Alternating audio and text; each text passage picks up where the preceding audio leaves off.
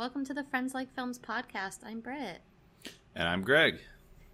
And this is the podcast where you get to hang out with us for a bit while we discuss a movie one or both of us loves. This is our June episode um, featuring the movie of the month. And as we said last time, it's a new release, which we don't really do that often.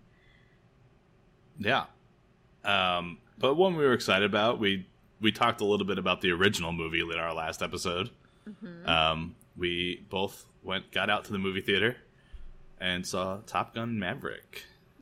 I feel like we just had to, and we had to dedicate yeah. an episode to it. Like the hype has been so strong. Um, and we'll talk we'll talk more about our opinions of the film later in the episode. But um, we and I'll give a spoiler warning because we're about to get into it. We just finished Obi Wan. Um, we'll put a spoiler warning in the description of the episode. But if you haven't finished Obi Wan Kenobi on Disney Plus yet, uh, fa- fast forward a bit. Right. Um.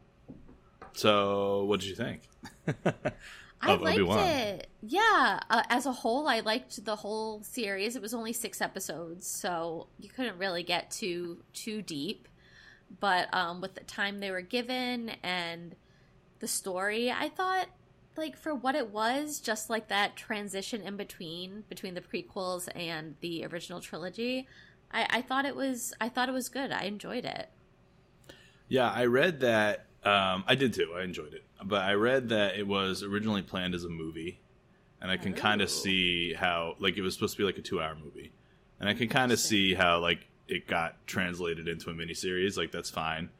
But I also read that they they rewrote a bunch of stuff because they were concerned that it would be too similar to Mandalorian, like with like hmm. you know like protect the kid or like you know lone wolf and cub. It's like that's the trope is called lone wolf and cub.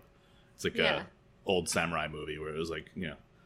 A, right. A, basically, Obi Wan Kenobi and a kid, right? So, that, which yeah. Star Wars is based off, like you know, they basically ripped off a bunch of old samurai movies originally, anyway. Mm-hmm. So, um, yeah, they were basically worried that it was going to be rip, like too close to what the the vibe that the Mandalorian has, which is like you know Mando and Grogu, Obi Wan and Leia, um, yep. and so they tried to like rewrite a bunch of stuff or like add other elements in the into the story, and I think that's what like the whole thing with Reva and came into play. Yeah, yeah, I think and and Tala, who was uh, what's her name, the Sand Snake from Game of Thrones.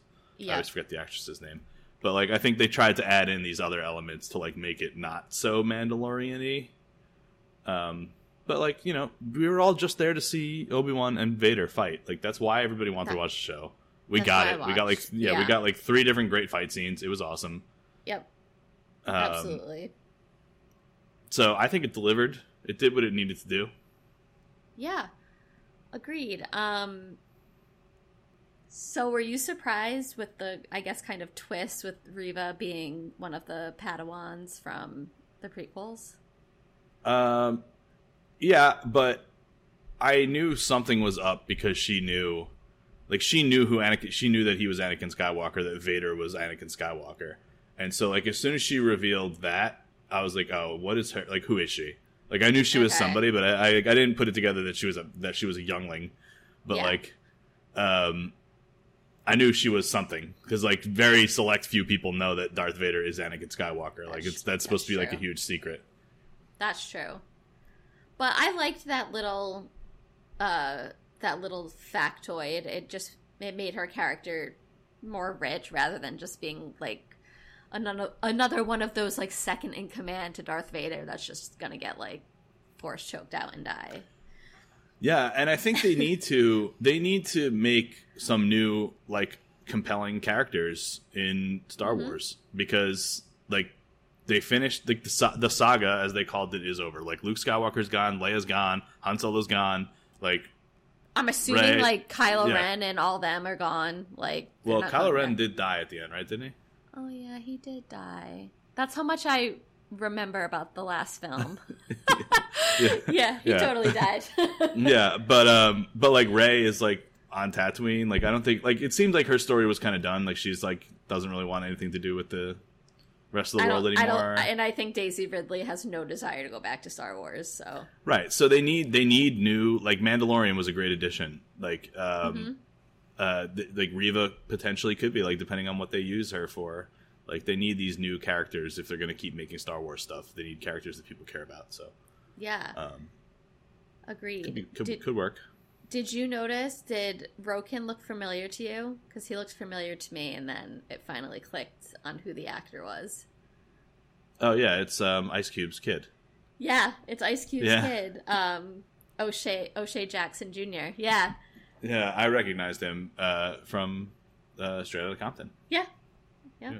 And also, I recognize. Um, I blank on her last name, but her first name is Maya, and she's in Pen Fifteen, which is one of my favorite shows on Hulu. If listeners, you've never watched Pen Fifteen, and you are in your late I feel like twenties that- to that early show to is like- mid-thirties. Yeah, aimed at a very specific demographic, Whew. which is like people who were in middle school when we were in middle school. There's like a five year period where it applies. and they they they nail it. Um, but that actress is also in uh, Obi Wan as well. Huh. Yeah, Um, yeah, I liked it. You know, I thought I lo- I liked at the very end, at the very very end when he introduces himself to Luke and he pulls out the "Hello there," the classic. Obi Wan Kenobi line. I was like, uh, way to end it on a cheesy note, but like, uh, I liked it. So but it, I think it worked. Yeah. I, yeah, it made me smile. Um, it was good. I give it two thumbs up to Obi Wan. Um, Yeah, yeah. I, I I have like a general gripe with Star Wars that like too much happens on Tatooine. Like Tatooine's supposed to be like this in the middle of nowhere. Like, Yes. but like stuff's always going down there. Like We're some important Tatooine stuff. yeah, yeah, yeah. Agreed. Um, I guess I, I think I read something that it's like a it's like an important trade route or something. I'm like, okay, I guess. I Mhm. guess if you want to explain it that way, but like that's not how it was originally presented. right, they're retconning all over the place. yeah. Yeah, well, we know that Taika Waititi is working on something in the Star Wars universe, so I'm sure we're going to get some new and interesting stories in the future if he's involved in something. Yeah, and they have that new series Andor coming about uh, Cassian Andor, who's uh, Diego Luna's character from Rogue Mhm. One. So that's a prequel. It'll be hmm I don't know when it takes place after the Empire, but before Rogue One. So I don't know exactly when Rogue One took place. Like R- right before Any Seventh. Hope. right, that's true. Yeah. So okay, so sometime, so it'll take place sometime. It could be happening at the same time as Obi Wan Kenobi. That's why I think maybe maybe Reva Right. could show up there. Yeah. That would be a nice little tie-in Yeah. transition for her. Yeah. So, anything else before we tell people it's safe? Mm, no, it's safe. Listeners, we are done talking about Obi-Wan. It is safe. Welcome back. Welcome back. What else have we been watching? Um I, we're both watching The Boys, and I don't want to give spoilers because it's actively airing, but I just need to say that this season has been incredible. Yeah, yeah, I I love the direction they're taking it. Um, it seems like they're really leaning into like the like they had a reputation the first few seasons of like not shying away from the gore and like the violence, Yep. and so they're really like, yeah, that's what we're about. That's what we're about. And also the way they are incorporating. So the comics that it's based on ran from 06 to 2012. And I like the way they've adapted this season to pull in real life. Like we got some like Black Lives Matter, Blue Lives Matter stuff in this recent season. Right? Yeah. Um so they're pulling in some Right. Well, it was, wasn't it? It was Supe Lives Matter, right? oh, Supe Lives Matter was also thrown out there. yeah, Supe Lives. Yeah, yeah, yeah. Yeah. Um, and I, I know I know we've talked about this before, but Anthony Starr, who plays Homelander, is one of my favorite villains. I think Yeah, he's so now. good. He's so good. Like, has he been nominated for any of the Uh, big like Emmys or Globes? I don't know, but he should be. I agree. He should be. But the- thing is, like, he's not. I mean, he's a villain for sure. But like everybody in the show is a villain. Like, I don't think there is a good person in this show. Like, maybe Starlight. I don't know. I was gonna say Starlight. Yeah. I had to pick one, but yeah, like Hughie's dad. Like I don't know, I don't know. yeah, yeah. But like I- even Hughie's even Hughie's not that great anymore. Like he's clearly like Oh. blurring the not without getting too specific. He's clearly blurring the lines of morality. What, which I think is what makes the boys so great to me is because it does blur the line between good and bad, and it's Absolutely. definitely not black and white. And with the MCU, I feel like it can be very black and white. Like these are the good guys, these are the bad guys. yeah. Um. Yeah. Yeah. I agree. There are some like I guess the Winter Soldier is kind of like gray area in Marvel. I don't know. There, there- Oh, there's a few, sure. but I like it's mean- not nearly not nearly like what the boys are doing. Exactly. Like the boys is made for adults, so it's just, Yeah. it's just it's just refreshing to watch it. Yeah. Um yeah, I've been enjoying it. And but speaking of Marvel, I you I don't think you've watched it yet, but I have been watching the first 3 episodes of Miss Marvel are out. Um it's it's pretty good. I Yeah? mean, it's definitely like Marvel it, it's it's they have to I, I don't I don't necessarily agree with what you said last time about Marvel fatigue, but like they have to like I they understandably have to like aim at different demographics. You know what I mean? And I think that Miss Marvel is like clearly a show for teenagers and like teenage girls specifically. Like it's about a teenage girl. It's a coming age, uh, coming of age story. Like so like that part of it doesn't really interest me. like, you know, like it's not typically a, a show that I would watch, like a, teenage girl coming of age story. But Right. you know, I'm interested in like the connections to all the other Marvel stuff and just like so I'll, I'll continue watching it just because I want to know. Like I'm I'm the kind of guy that needs to like know everything. You know what I mean? Like I don't want to be I don't want to miss like the one detail where I'm like, oh my god, look at that, yeah. So I'll watch it, um, but it's definitely not my style. I'll put it that way. I won't I won't say it's bad because I'm sure that I think there are a lot of people enjoying it, but um, Yeah. I read that it's had like the lowest like premiere of any MCU uh, Disney Plus show, but it's reaching the but it has the highest uh, ratings from like that younger demographic and I think like Portuguese households as well. Um, and I might be missing some other demographic, but so it's reaching. I wonder why I wonder why Portuguese. I, I don't want to I don't want to misread. It might not have been Portuguese. I'm going off the top of my head here. Um, but anyway, it's it's reaching those different demographics and audiences. So who cares if it's not the it's the Yeah. lowest premiere or whatever. It's reaching the audience it's intended for. Right, and, and that's kind of the point I was trying to make originally. Is like not everything has to be. I mean, obviously you want it to be a success, but like it doesn't have to be like for everybody.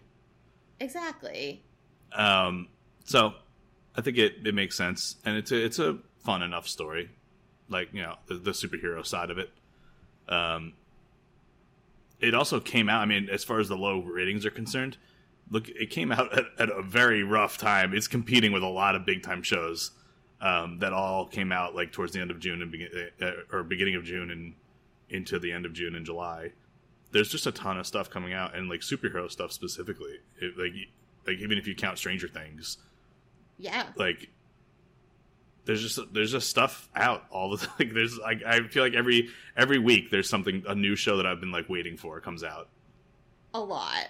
Um, what was? But it's also, it also premiered at the same time on the same platform as Obi Wan Kenobi, which also isn't doing it any favors. Like it's up against something else on its own platform. Right. Yeah, I'm trying to find that. Oh, here we go. So it had the lowest viewership in the first five days of any MCU series on Disney Plus so far. However, it reportedly has a higher rate of younger viewers in Black, Hispanic, and Asian households than other MCU shows. Hmm. So I mean, you go. it's about a minority teenager, so Yep. So, I'll I might watch it eventually. I uh, like I said. yeah, I think it's it's definitely worth watching. Like if you're a Marvel Yeah. fan, it's worth watching. Yeah. Cool. Um I feel like I need to give another spoiler warning. We're just watching so much, but Uh, well, it's like we said, so many so many things have come out. I know it's it's crazy. Um, since since the last time we recorded, you have caught up on Stranger Things. Yeah, so Stranger Things had already come out the last time we recorded, but I hadn't gotten to it yet because I had a whole backlog of things to watch. I, I finished watching Peaky Blinders and like various other things, but I did finally go through all of Stranger Things. Um, there's two more episodes coming in a couple weeks, but uh, I guess maybe we can talk more about it once it's once it's fully Let's over. do we don't have to get like yeah, we don't have to get too into it right now. But I I really loved it. Like Okay. the one thing I'll say is like season three like season one was amazing. Season two I loved. Season three, like I it was oh, just okay to me. Oh, Like wow. or like I started to like lose. I started to lose interest a little bit after season three, and then but this season has like really brought it back. Like th- I think this might be one of the, like the best season possibly. That's so funny because I my views on seasons two and three are reversed to yours. Season two, I was like, eh, and season three, I was like, oh, okay, I'm back into this, and and th- I thought so far this recent season has been great. It was season maybe two was- that was the meh for me. It might have just been the long break between season three and uh, season four that like it just kind of cooled off for me. But um, yeah, as soon as I started watching it, I was hooked again. So Yeah. So listeners, stay tuned. Uh, we will do a spoiler chat about Stranger Things season four once it has wrapped. Right. Yeah. Our next episode will be sometime in early July after the next two episodes of, or the last two episodes have come out, and we'll we'll talk about it more then. Yeah. Um. Um. Oh, go ahead. No, I was I was just gonna go into uh your movie catching up that you did. yeah. Yeah. I did. I watched. Uh, I finally saw everything everywhere all at once. Um. It was great. Uh. I don't. I don't know. I don't really know what to say. It was just, it was just, it's, it's so out there, but it was, it was really great. I, I got, I loved it. Like the relationship between her and her mom, and the dad, even to a certain degree, God, yeah. or like between the mom and the dad, I guess. Um, So I want to give shout outs to the the actors and call them out specifically. Um, I want to do my best not to butcher names. So Michelle Yao, the the I, I, woman, yo, I think, Yo, Michelle Yeoh, yeah, that's my um, guess. and Ke Huy Quan. Yeah, who do you know who he is? So yes, he was in one of the Indiana. No, Back to the Yeah. Future, Indiana Jones, Indiana Jones, uh, Yeah. yeah. Temple of Doom, and he's also in the Goonies. He was a child actor, and the like, Goonies, right? yeah, um, yeah. His I don't know what happened to him in the meantime. His he kind of stepped away from acting. I don't know if it was by choice or just like the industry being weird, but he's back, and he, I thought he was great. Oh my god, he was so good in this movie. Um, and you know the different, I guess you could say, personas that they play in the movie. Yeah, they, I mean, they all play like multiple characters, basically. Yeah, Yeah, like he just crushed them all. Um, I'm glad he's back into acting.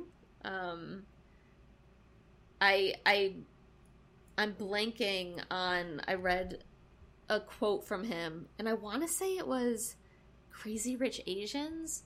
He just saw how well that movie did, not only like box office and numbers, but like with fans and critics. And he was like, maybe there is a place for me in the acting world when he felt like there wasn't in you know the 80s and 90s and he came back thank god yeah, yeah. I think he was a child star at uh, a time where it, there weren't lead like he wasn't able to grow into a leading role type of guy because they weren't really giving lead roles to Asian people at that time.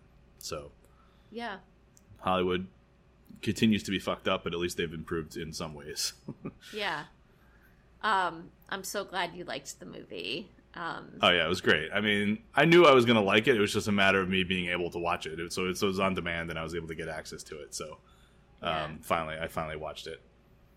awesome um and then I- you watched which i have not seen Oh yeah, the unbearable weight of massive talent, the Nicolas Cage movie. Which um, you know, my expectations were like not super high for that movie, but I was intrigued. Like you know, anytime somebody's playing them like like or like a fictionalized version of themselves, I'm like, all right, I guess it's like you want to see it like just because it could be a train wreck and you want to like see what's going on. But um, it was good. I mean, it was funny. Like Pedro Pascal's great. Nick Cage, I, I always have loved Nick Cage in like a weird way. Like he sometimes is like so bad he's good, but like I don't know. I just like I love Nick Cage movies. I've said like the National Treasure movies are a guilty pleasure for me, and like Gone in sixty seconds I loved when I was a kid. Like I, there's like a lot of Nick Cage movies that I just have very nostalgic love City for. of Angels. Huh? Yeah, um, Face Off, Con Air, like so many good movies. Um, Yeah.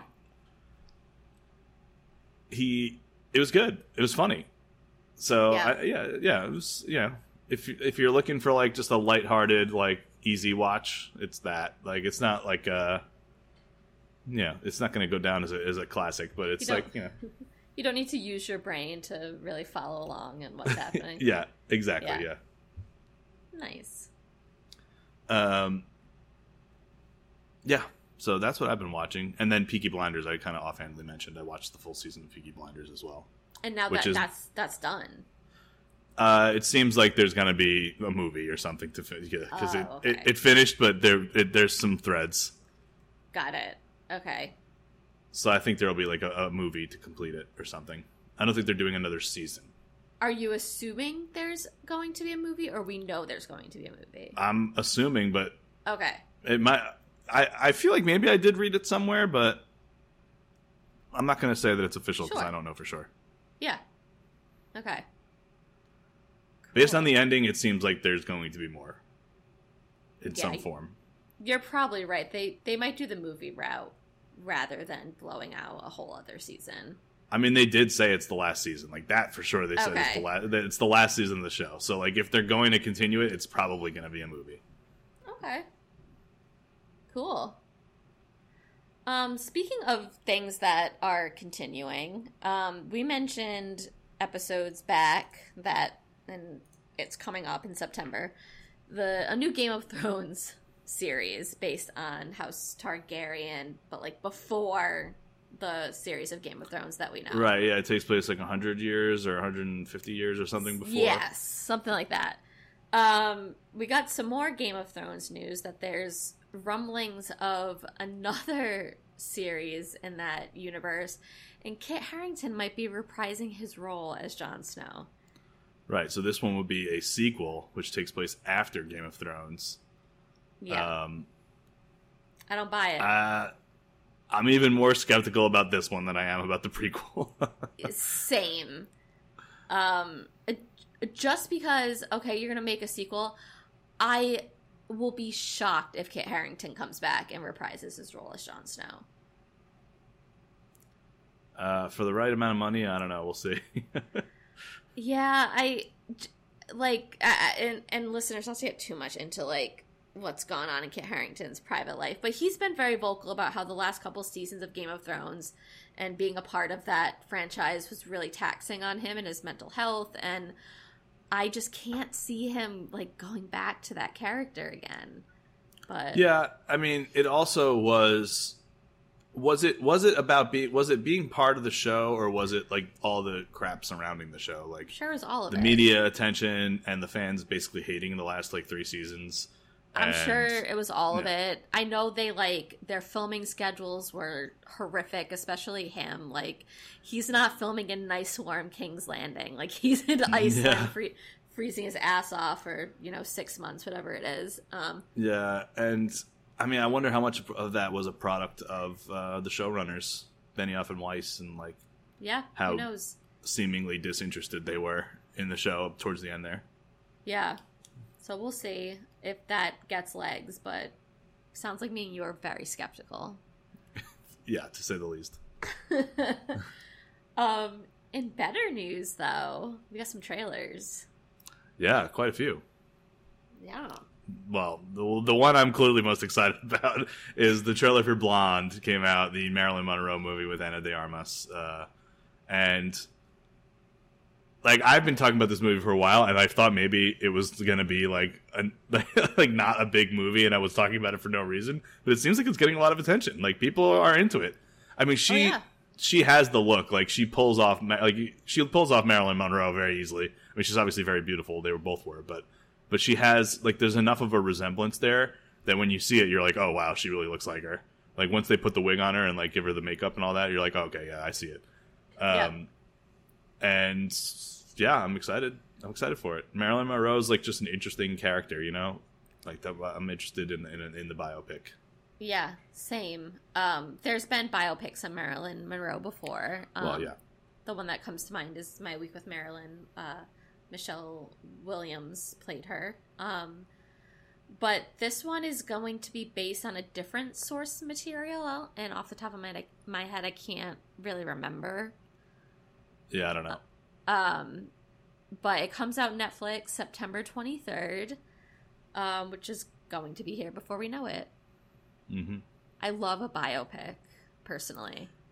Yeah, I've been seeing the the trailers for the Elvis one too a lot lately, and that one um, I don't um, care about. But yeah, I mean, he basically stole black people's music and all their culture and and became famous off of it. So yeah, I mean. I, I, I, I, respect that he that that Elvis was an icon. Like, but, but what uh, you said is facts. Like that is yeah. straight facts. Um, I'm not interested never... in it because one, I'm not. I don't really care about Elvis. Um, and the director, uh, Baz Luhrmann, um, he's a very specific style of director, and um, he can be very hit or miss with me. So just putting that with the topic of Elvis, I'm like, I just, I just, yeah, don't care. Um, yeah, I get that. Yeah. Uh, yeah, I wasn't really excited about it, but I feel like I've just seen the trailer a lot lately because it's pretty yeah. close. I think it's pretty close to coming out, so they're yeah. in that like final media push. What are um, some biopics that you like? Uh, Ray, I love Ray. Yeah. Um, and Walk the Line, both musical ones uh, actually. I like both of those. I love um, Walk the Line. What else do I like? Biopic. I'm gonna shout out Rocketman. Um, oh, yeah. I went into that not really having expectations um, because again the trailers were like very big and flashy, but it works for El- Elton John and um, Ed- Edgar Edgerton. I'm blanking on his first name, but that's his last name. Um, Taron. Aaron. Aaron. No, um, Taron with a T. Taron. Yeah, Taron Tar- Egerton. Taron Egerton, right? Um, he should have gotten the Oscar. Um, and then when Rami Malek got got it for Bohemian Rhapsody, I just thought it was. Yeah, that was also a biopic. Um, yeah. I'm trying to think of like non. I feel like a lot of biopics are about musicians. Like, what are some biopics about non-musicians? I can't think of any. Ali. Uh, Athlete Ali. Yeah, yeah, that was good. Um, I guess like was the fighter with Mark Wahlberg a biopic in that regard? Is that was that based on real people? Yeah. Then yes, that is a biopic. Then that was good. Yeah, the fighter's great. But yeah, you're right. A lot of musicians they just make make for good stories. Um. Okay. Moving on, another trailer I just want to shout out. Um, if we have any Harry Styles fans listening, um, we got the first very short teaser trailer for My Policeman, which comes out October 21st. Um, it's also starring Emma Corrin, who you might know from The Crown. She played Princess Di in the most okay, recent yeah, season yeah. of The Crown. Um, David Dawson, who I'm not super familiar with. I don't know what else he's done. Um, I don't recognize the name. Yeah. Sorry, David. But Sorry, David. I'm sure you're very talented and maybe super popular in the UK. Who knows? Um, but the movie is based on the novel of the same name. Um, comes out in September, set in the 50s, um, about a gay policeman named Tom who marries a school teacher named Marion while being in a relationship with Patrick, a museum curator. So it's 50s, um, gay love. love triangle so movie very forbidden. Yeah. Mm. So, what else? What else we got from movie news? Um. Oh well, we've got the uh, Knives Out, the sequel. Got it, it just has a title now. We didn't get a, a yeah. trailer or anything. It's just got a title. It's called Glass Onion, and uh, or Glass Onion: A Knives Out Mystery, and the as far as we know, the only thing that's going to carry over from one to the other is Daniel Craig's character. So it's going to be similar to um, similar to the one that Kenneth Brown is doing, like the Death on the Nile and uh, um, Murder on the Orient Express, where like the only real constant is that same detective character. Um, so that's kind of the vibe that uh, Rian Johnson is going with Knives Out, um, going for, excuse me, and uh, we'll see if it's good. Knives Out one was very good. Very good. Um, love the title. Little shout out to a Beatles track, perhaps with Glass Onion. Yeah, maybe. Maybe. Um, yeah, Knives one, Knives Out one was great. So I'm actually going in with pretty high expectations for this one. Yeah, um, yeah, same. I I don't know if I'll go to theaters. Like, it doesn't really feel like one that probably that you need to see in theaters. You know. No, I mean cin- cinematically, the the way I think about it for a movie in a theater, it's it's like big, like actiony shots. So like MCU movies, I absolutely need to see in a theater. Uh, depending on the Christopher Nolan movie, I feel like I need to see. I, I feel like this one you could watch at home if you wanted. Yeah, yeah. That's I feel a similar way. I've said that before. Like I, I kind of Yeah. I want to go when like when the big screen and the sound and like that matters. That's Yeah. when that's when I want to be in the theater. Um, and then uh, the last piece that the last piece that I wanted to mention for movie news was that the there's a Formula One movie that apparently has been floating around out there, um, and uh, Apple just acquired it, um, and I think they spent some big bucks to get it. Uh, Brad Pitt's gonna uh, gonna star, and Joseph Kosinski, who will show up again later in this episode, uh, is going to direct. John So- Krasinski's evil twin, Joseph Kosinski. Yeah, right. Yeah. Yeah, right. Yeah, you must be pretty excited. You're a F1's taking over the guy. world. Yeah. Yeah. Do you envision going to any like Formula One races or events? I would love to. Yeah, I, i'm not going this year. They're really expensive. Um, they? Yeah, especially the ones in the United States because now, like it, now that it's caught on, like celebrities and rich people, and it's like it's like I mean, it, form, that's Formula One is like a big aspect of Formula One is like opulence. It's like there's a ton of money being spent on the cars, a ton of sponsorship money. Celebrities want to be out there and seen, and like so. I get it. That's part of the vibe, and like it's obviously going to be expensive to be there. But um, there are races in like there's one in Montreal that just happened. This year's Mo- Canadian GP just happened this last I week. know somebody Montreal. who went actually. Yeah, that one like feels like it could be a little more accessible, Mm-hmm. um, like cost wise. And then there's also one in Mexico City, which I would kind of love to go Mm. to. I hear I hear Mexico City's great, so Yeah, that would be a fun one to go see. make a little tropical vacation out of it. Yeah, Cool. there's three races in the United States now. They've added. It was only in Austin, Texas. Now Yeah. this year they added a new one in Miami, and they're adding another one in Vegas next year. So, um, So there's only three in the U.S. yeah, Oh yeah, so that adds to like the ex- exclusivity of it too. There's not that many happening in the yeah, US. and well, in this in this yeah on this side of the world, but it's mainly Europe and Asian based. Gotcha. Okay. Well, listeners, we'll keep you informed if, as this movie grows, like it just got, you know, Apple just acquired the rights, so we could be sitting here a year from now being like, oh, this movie is, you know, getting a release date or the cast is growing. So we'll see. Yeah, yeah, we'll see. Uh, yeah, it's obviously in development, but we'll uh, yeah, it's exciting news. Yeah. All right. Anything else before we get into Top Gun Maverick? Uh, no, that's it for me. Alrighty. So, what a nice little segue. Uh, Joseph Kosinski directed Top Gun Maverick, the movie of our episode. Um, Yeah, so hot out- right now. So hot right now. Seriously. um, this movie came out very recently. Um, as we're recording, it's June 22nd. This movie came out May 22nd. And we got Right. ourselves to the theaters to see it. Yeah, I wish I had gotten out a little bit earlier because I wasn't able to see it in IMAX. I had to see it on a regular screen, Oh, which is fine anyway. But like, you know, I wanted to see it in IMAX. Yeah, I know you did. Yeah, Okay. the IMAX the IMAX theaters were all taken up by Jurassic World or whatever the most recent Jurassic is, and then Lightyear is Oh. now the one that's all in IMAX. So, yeah, I mean, Lightyear in IMAX. I mean, I know that they're they're pretty tied up on the contracts. Like if if a if a like you know if a studio wants their movie to be in IMAX, the the theaters generally agree to have it in like on opening weekend or whatever. So right, it is what it is. I still enjoyed seeing it in like a on a regular theater.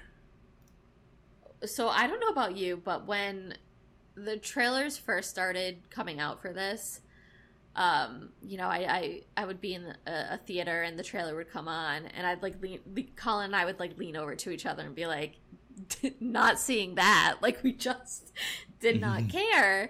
And then it comes out and everybody's raving about it, and the critics are raving about it, and I was eating my words, um, because I ended up going to see it and really enjoying it. But what about you? Yeah, I enjoyed it as well. It? I mean, I was I wanted to see it because okay. I, I I love the I love the original. It's to me. I said in the last episode uh, that to me it's like one of the quintessential like '80s movies, mm-hmm. um, and so I and I've always had like a soft spot for it. Like it's on TV a lot, and I would always stop to watch like whenever it's on TV. Um, okay, so you were pretty pumped. Yeah, and and it's also like like um to use like a stereotype. It's like kind of a, a man movie. You know what I mean? Like I feel like like. Yeah you know, when you're growing up, like as a, as a boy growing up, like you're you know you're into like jet fighters and army fighters and things like that, and so like Top Gun like really appeals to like the, a boy's nature, you know? Yeah, sure, sure. Yeah, so I just remember loving that movie growing up, and so I was excited to see what they did with the sequel. Yeah. Um. So, like I mentioned, this movie was directed by Joseph Kosinski. The original director of the first Top Gun um, has since passed away. So yeah, obviously, um, yeah, sadly, but um, and I think, but I think he did write the original screenplay for this, so he was involved in some way. Like the originals, like the like he he helped develop the movie before he passed oh, away. It was already it. in development. Yeah, I don't okay. know if he I don't know if he wrote I don't know if he actually wrote the full screenplay, but he he was involved in some way. It was something Scott Tony Scott. So um, yeah, he passed away, and they continued to develop the movie, and then they ended up with what they have now. Yes. Um, it was. Uh, sorry, no, go ahead. I was gonna say Joseph uh, Kosinski, listeners. Uh, he also directed the Tron Legacy movie that came out in 2010, um, and he directed the movie Spiderhead, which just came out. Greg, you said on Netflix. Yeah, yeah. Just like I think this week it came out on Netflix, and it also has Miles Teller. So he and Miles Teller obviously have some kind of connection. Yes. Um, screenplay for Top Gun Maverick was written by Ehren Kruger, who works has worked on a bunch of stuff actually. Um, 2019 Dumbo, uh, a bunch of the newer Transformer movies, um, the Ring, the U.S. adaptation of The Ring. He's done hmm. a bunch of different stuff. Um, so he wrote the screenplay along with Eric Warren Singer and Christopher McQuarrie. And we got a pretty stacked cast for Maverick. Oh yeah. Um, well, so the obvious Tom Cruise. um, and then uh, then I guess the next highest billing is probably Miles Teller, right? So Miles Teller plays the original movie, uh, Tom Cruise's like partner in his plane is his second seater is his friend Goose, mm-hmm. and Goose tragically passes away in the first movie. But um, now Spoiler. Miles Teller plays Rooster, Goose's son, who um, have, has some bad blood with Maverick. Obviously, you know, sort of blames him for his dad's death, but more so he's pissed off about the fact that Maverick blocked his entry into the Naval Academy, um, probably out of like fear or trying to protect him or whatever. But um, right. still, he wasn't he wasn't pleased about it. Uh, so he's you know he's got a grudge against Maverick and you know doesn't really get along with him. Um, then we've got Jennifer Connelly, uh, who played Penny, who was a new character, a love interest for Tom Cruise, who. I guess they, they sometime in the 30 years between the original movie and this one, they had a relationship. She's not the same woman from the first movie. Um, right, which they right. don't even mention her, do they? No, not not at all. Not no. a, not even once. Yeah, not at all. So Kelly, the actress is Kelly McGillis, um, and yeah, they I guess they just you know we can say that her and Maverick didn't work out, and that was that. I did notice that Penny and her daughter live in the same house. That that, that, Is that that she the did. same house? I think so, yeah. Because it has like the, he drives up in the motorcycle. and It's like right along the water with that like gate Yeah. out front. Yeah, I think it's the same house. oh my god, if that's the case, that is so funny. it kind of adds like a creepy vibe to his character. Like he yeah. just like figures out who's living in that house, and he's like, "Yeah, I'm gonna, I'm gonna get you." She a ten, she's a ten. Okay. Wow. Um, my I mean- favorite. Oh, go ahead. Uh, oh, I was gonna say Jennifer Connelly though, looking great for fifty. Looking amazing. She's Yeah. so gorgeous. She's always Yeah. been gorgeous. Um, yeah. So I thought she was a great addition to Top Gun Maverick. Yeah, absolutely. Lucky, lucky Paul Bettany. He's so lucky. You have really is. Elizabeth Olsen as your leading lady in the MCU, and you're married And you- to Jennifer Connelly. yeah, you get to go home to Jennifer Connelly. Wow, what a life! Yeah, right. What a guy. I love him. um, I was happy to see Jon Hamm uh, in Maverick as Vice Admiral Beau Cyclone Simpson. Um, I've mentioned I've been doing my Mad Men rewatch, and it's I'm almost done with it. But it was funny to just see him in this doing his like get out of my office Don Draper Yeah. energy that he does so well. Yeah, and I would, I guess, I would say he's kind of like the villain of the movie in a way. Sure. Yeah. He Like, just he- he, has very low expectations for Tom Cruise's character and succeeding. Yeah, he doesn't like, uh, you know, Tom Cruise. He has the nickname Maverick for a reason, and Right. Jon Hamm does not like Mavericks. No. Very by the book kind of guy. Yes. Um, we've got Glen Powell, who is Lieutenant Jake Hangman Seresin, who is also I, I sort of an antagonist. None of them are really antagonists; they're all on the same team, but uh, he is kind of a douche. Who's he's just one of the other airmen, one of the other pilots, and Yeah. he's kind of a hot shot. He doesn't really play nicely on a team, and so he's you know Would you say he's like the the Iceman of this movie? yeah, sort of. Except Iceman was not known to be a douche in the original. Iceman was just a good That's pilot. true. He, That's true. Iceman didn't actually. As, as a matter of fact, I would say the Hangman is kind of the Maverick of the group, Okay. right? Like in the way he, like in the way, like because remember, uh, you know, Maverick was the one that like left his wingman and like was kind of a hot shot and blah, blah, blah. So if anything, I would say Hangman in his flying style is more like how Maverick was when he was when he was younger. Where Go- Rooster, who's Goose's son, is is uh, they they kind of go at each other because he Hangman thinks Rooster is too cautious. He's like, "Oh, you'll never win anything when you fly like that. Like you fly too slow, you fly too careful, you think too much." And Rooster's like, "Well, you're a hot shot. You're going to get somebody killed." Blah blah blah. So, um, Right. they yeah. So, I yeah, he, he's a douche, but he also kind of was the. He, yeah, is an interesting character. I didn't think he was like a you know a, a bad a bad guy. No. Anyway. Yeah. Same. Um, there was uh, there was uh, as far as the rest of the cast goes. There's also some appearances from people uh, in the original movie. Well, Ed Harris was not in the original movie, but Ed Harris makes a brief appearance as an admiral in the beginning. I always Um, love seeing him. So He's yeah yeah he's he's always like a general or a commander or something. Uh, Yeah. And then Val Kilmer makes an appearance, uh, reprises his role as Iceman.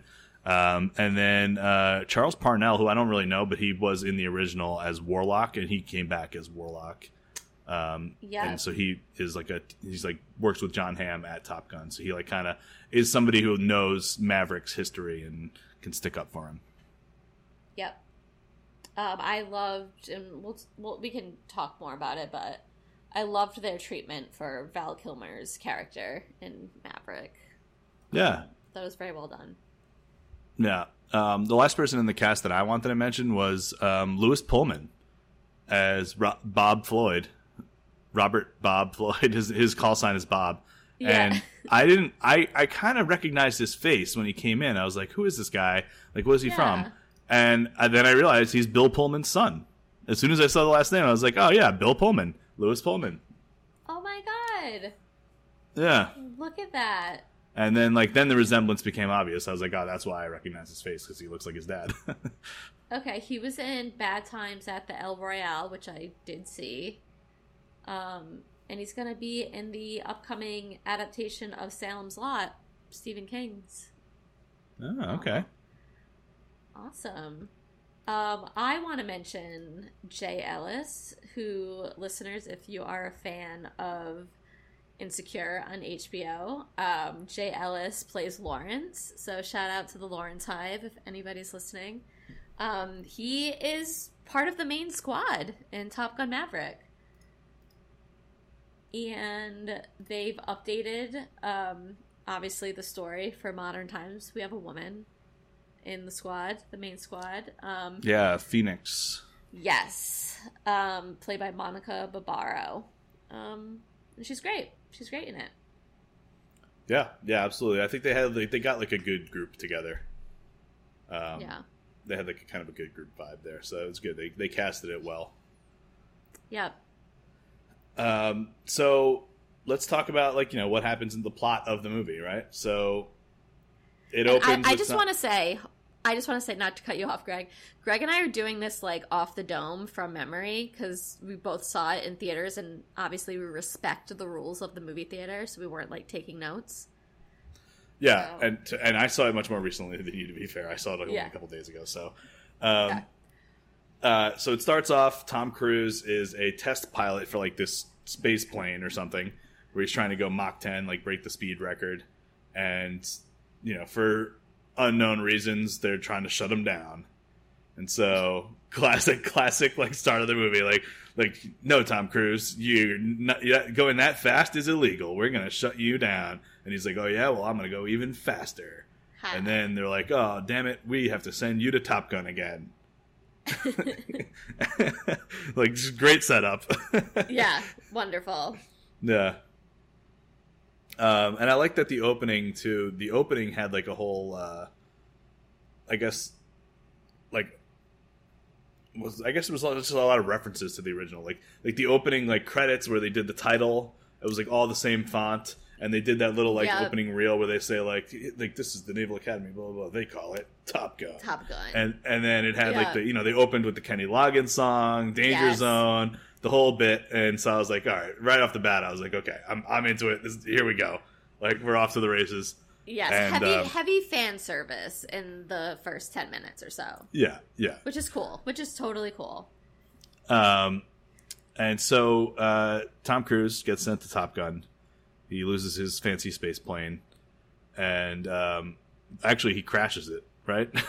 he tries to show. He tries to go too fast, and it like explodes. Oh yes yeah, yes, and he survives right. miraculously, and and his punishment for destroying like a billion dollar plane is you go you have to go be a teacher at Top Gun again, and um, and he gets to Top Gun and he realizes that he actually was brought there specifically because they have this like really dangerous mission, and he's the only person alive that has ever flown anything like this mission, and he needs to teach these you know fresh they're not fresh recruits they're all they're all graduates of Top Gun but they uh, haven't seen action in the way he has. He's like, all right, you're the only one that knows how to fly, you know, this type of mission. You've got to teach these guys how to fly as a team and blah blah blah.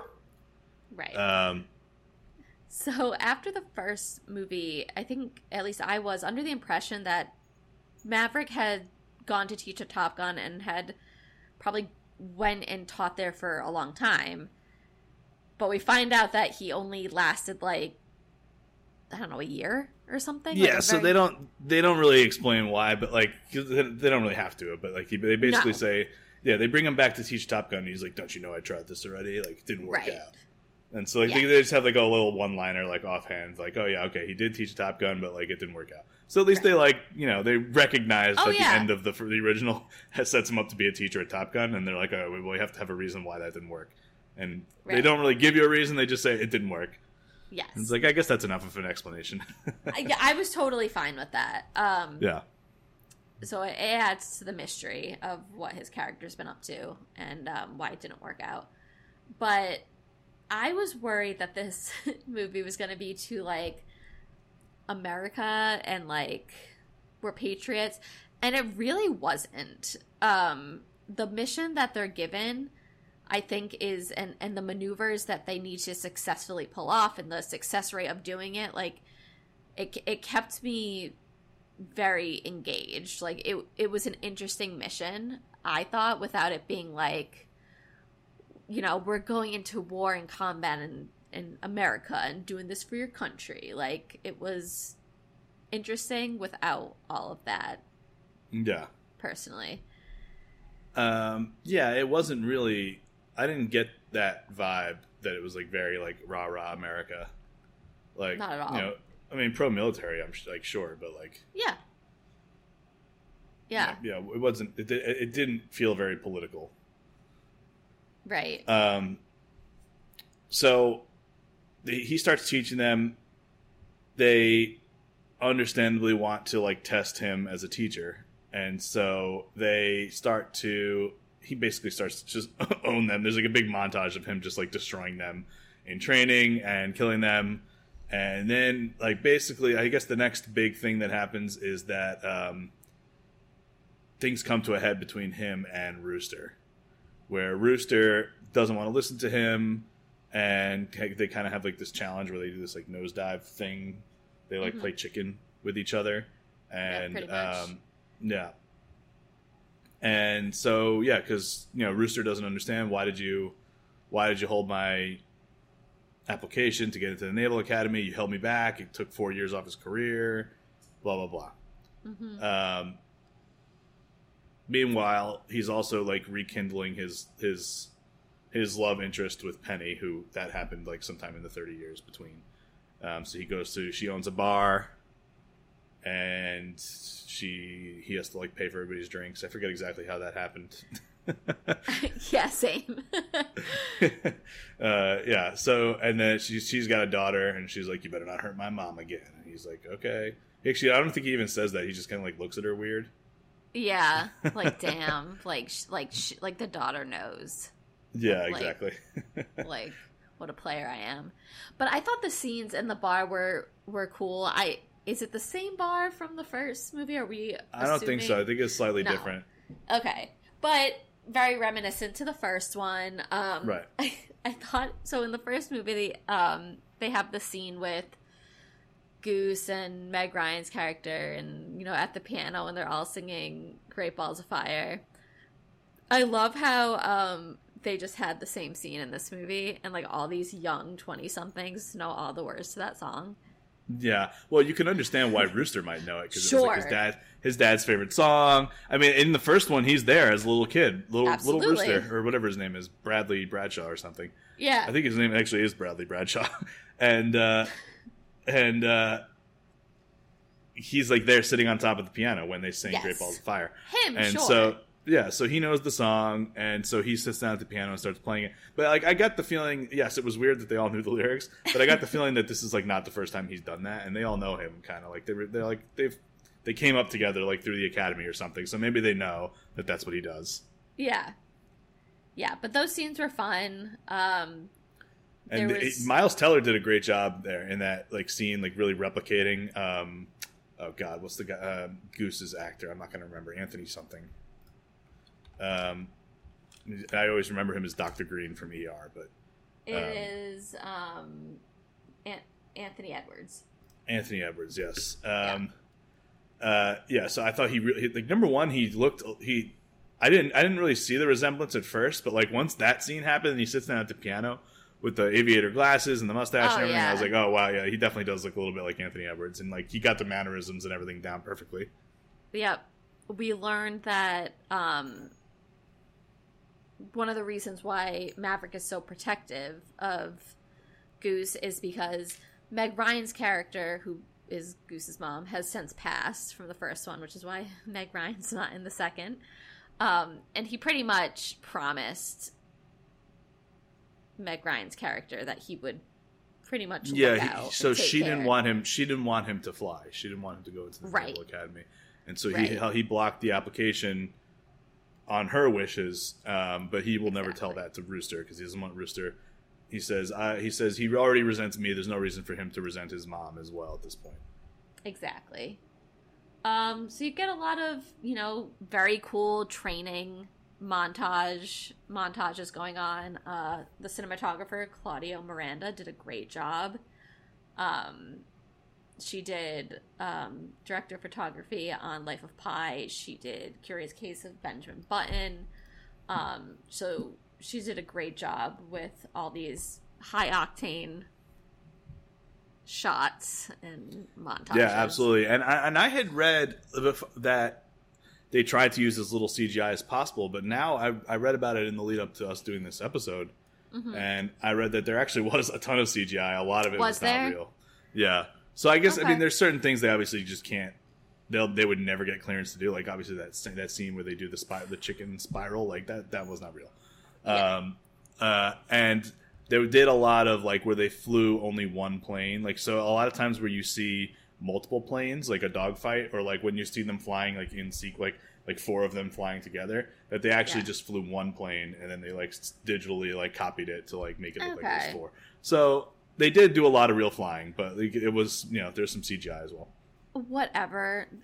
I don't. I don't need these people to actually be flying the planes and putting their lives at risk. Like the mo- if the end result looks awesome, which it did. Like I don't I don't care.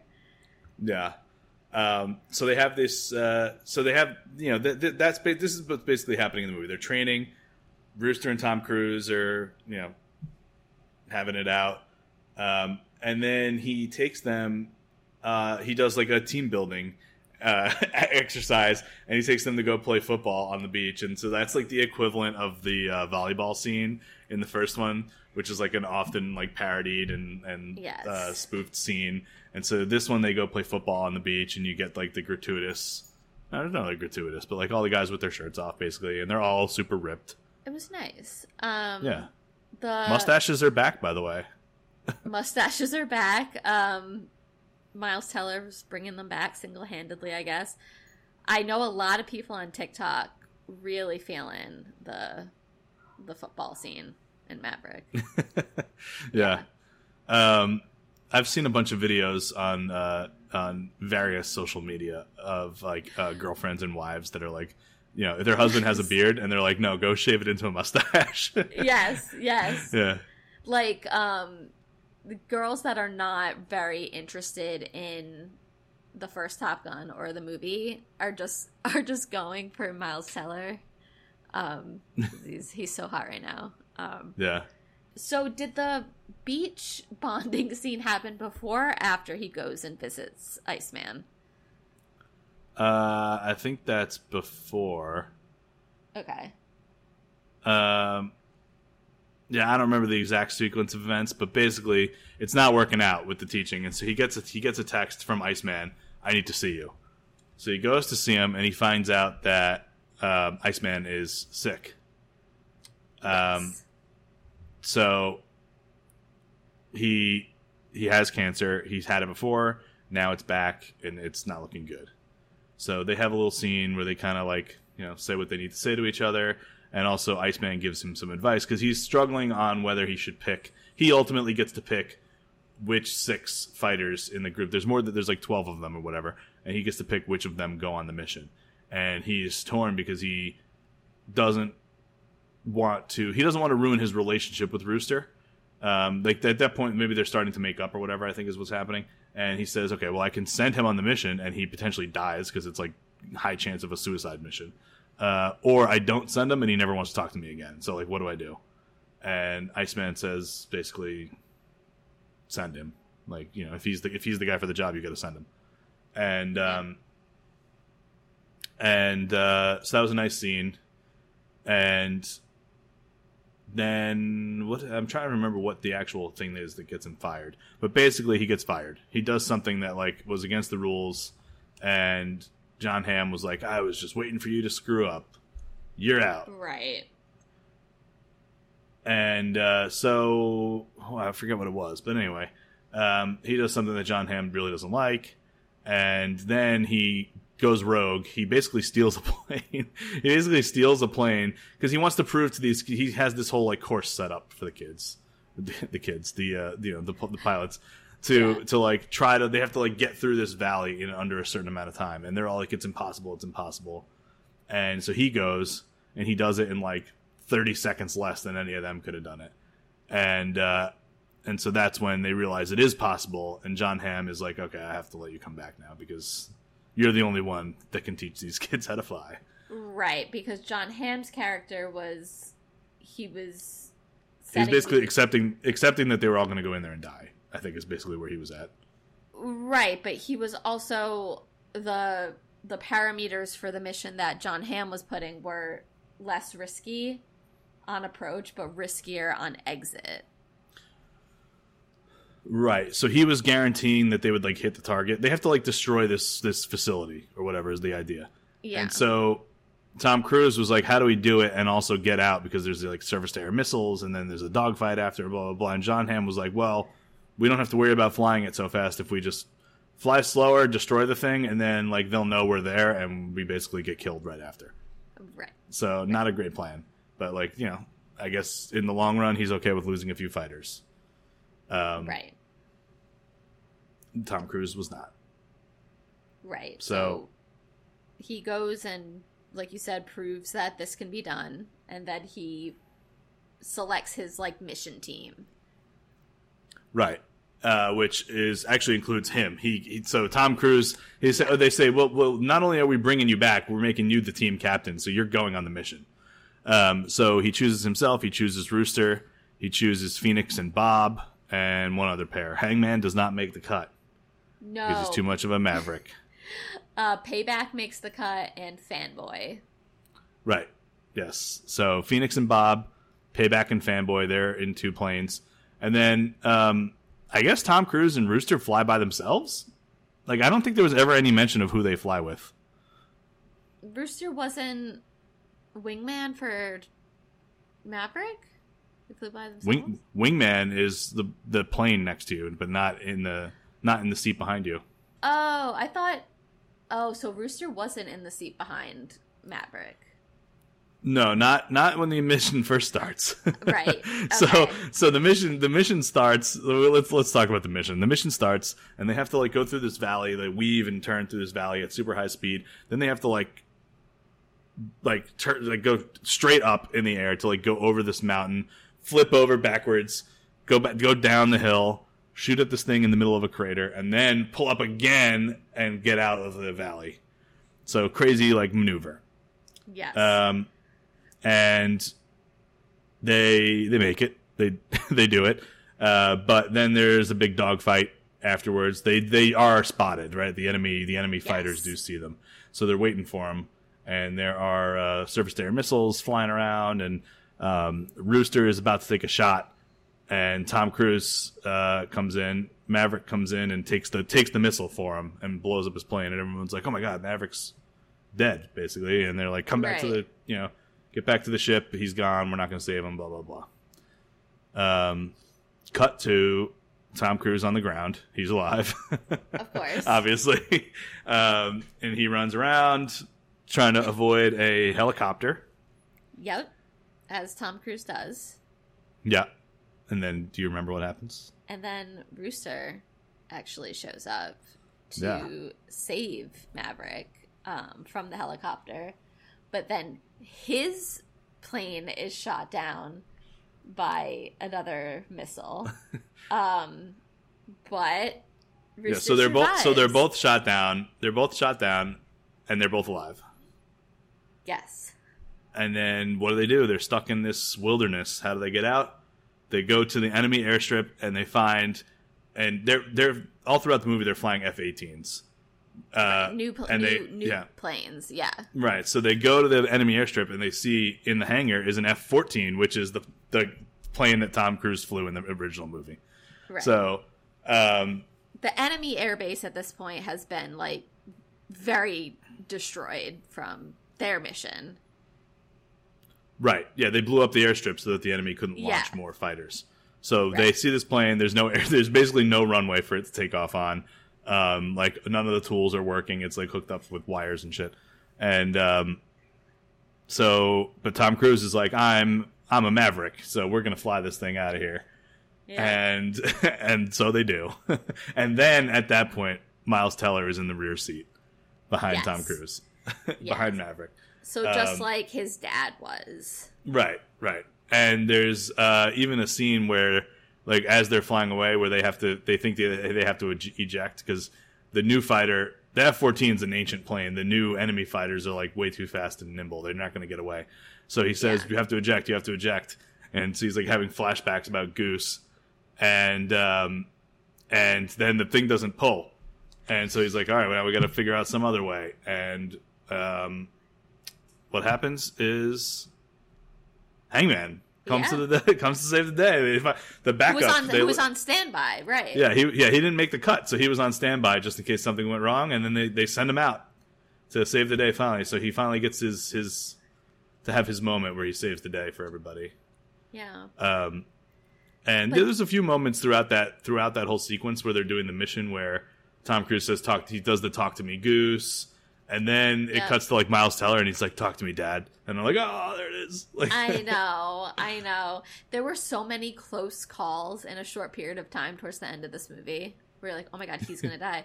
Oh my god, he's gonna die. Oh my god, they they're both dead. But it, yeah, the only one that. I thought I thought maybe they killed Maverick. I, like for for a second I was like maybe they did. Yeah. yeah. No, but um, I'm glad they didn't. Um, Yeah. I'm glad they didn't. Um, so mission is a su- success. Um, Ma- Maverick and Rooster, you know, obviously having that experience together are reconciled and on great terms.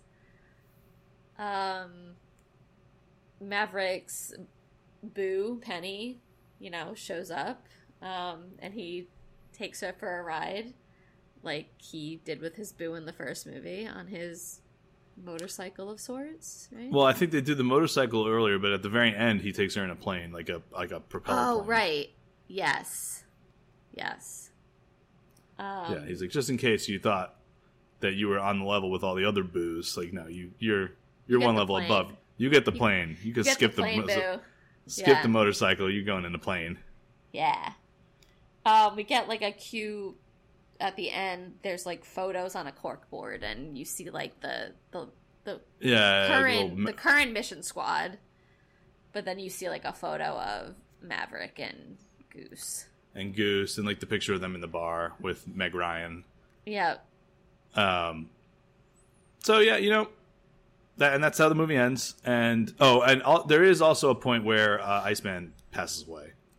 We oh yeah, we didn't that. mention this. So Iceman. So Iceman reveals he's he's sick. They say their goodbyes, and then a little bit later on, Iceman does pass away. which is Oh, that's why he got fired. That's why he got fired because Iceman was the only reason he had the job in the first place. Iceman passes away, and then Jon Hamm is like, "Now I'm firing you because I've been waiting to do this." Right.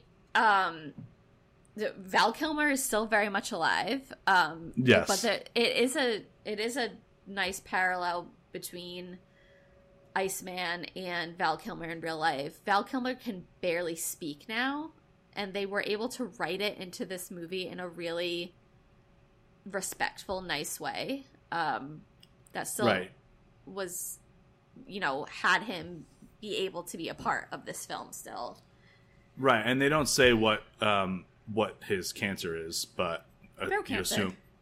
Did they say it was throat cancer? Yeah. I mean, you, I assumed it was because he can't talk, but yeah. Yeah. Um Um, yeah, so he does pass away, and then um, and that's that was why he got fired. It was a nice. It was a very well done scene what they did with with Iceman. yeah. Um he was a, you know, a, a, a big part of the first Top Gun and they could have easily been like uh, uh I don't know, like we can write him out or not have him in it, but I'm so glad they found a way to do it. Yeah, Um Hans Zimmer worked on the score, the music. right. Well, he had done the score for the original, right? So he you know, Right. the Top Gun the Top Gun theme is his is his song. uh, along with Harold Faltermeyer. Uh, Lady Gaga uh, wrote a song for this movie, and I'm blanking on the name of it. Um, I think it was Hold- the was it "Hold My Hand." was it not the uh, the football scene song? No, it's the song that plays over the credits at the end. Oh, okay. What? Yeah, what was the football theme song for this one? Yeah, I don't know because like in in the original, it's like playing with the boys. It's like a real like cheesy. Um, Yeah. Yeah. yeah, I'm not sure. Um, maybe I Oh. ain't worried by it OneRepublic. is. It is. Yeah. Yeah. But, you know, this movie started out for me as, oh, that's nice that they're giving the Top Gun fans a sequel. That's cute. To me, being actually going to see it in theaters and really enjoying it. So. Yeah, I think that like the the the story between uh like the storyline between Maverick and Rooster and like the the stakes were high enough for that mission, like for whether or not they were going to complete it, Yep. and like the action was very well sequenced and filmed, and so you know, it was it was good. It was a solid movie. Yeah. So, listeners, don't judge a book by its cover. You might end up really liking the movie, like I did. Yeah, yeah. Yeah. Um. So, nothing else to say about Maverick. No, I think we covered it. Solid, enjoyable movie. It's still in theaters. You have time. People go out and see it if you haven't. Um, especially really if you enjoyed the first yeah. one. It really needs the money. It's only made nine hundred million. Yeah, they're Um, really struggling. Tom Cruise needs it. Scientology, they're they're they're they have it rough out there. They need some donations. um. Cool. So, listeners, thank you as always for joining us. Um, if you liked what you heard here today, rate and subscribe on Apple or Spotify or wherever you listen to us. Um, follow us on Instagram and Twitter, Friends Like Films. Um, we're pretty active on there, at least on Instagram. Or you can just like tweet or tweet at me or Greg personally. I love hearing Yep. from people. Um, Tweet away. yeah, tweet away. Um, our July episode um, coming up will reveal what our movie of July will be, so make sure you listen. And I think that's it. Yeah. Have a uh, happy Fourth of July. And you know, Eat a hot dog. yeah, stay safe. All right, see you next time. See ya.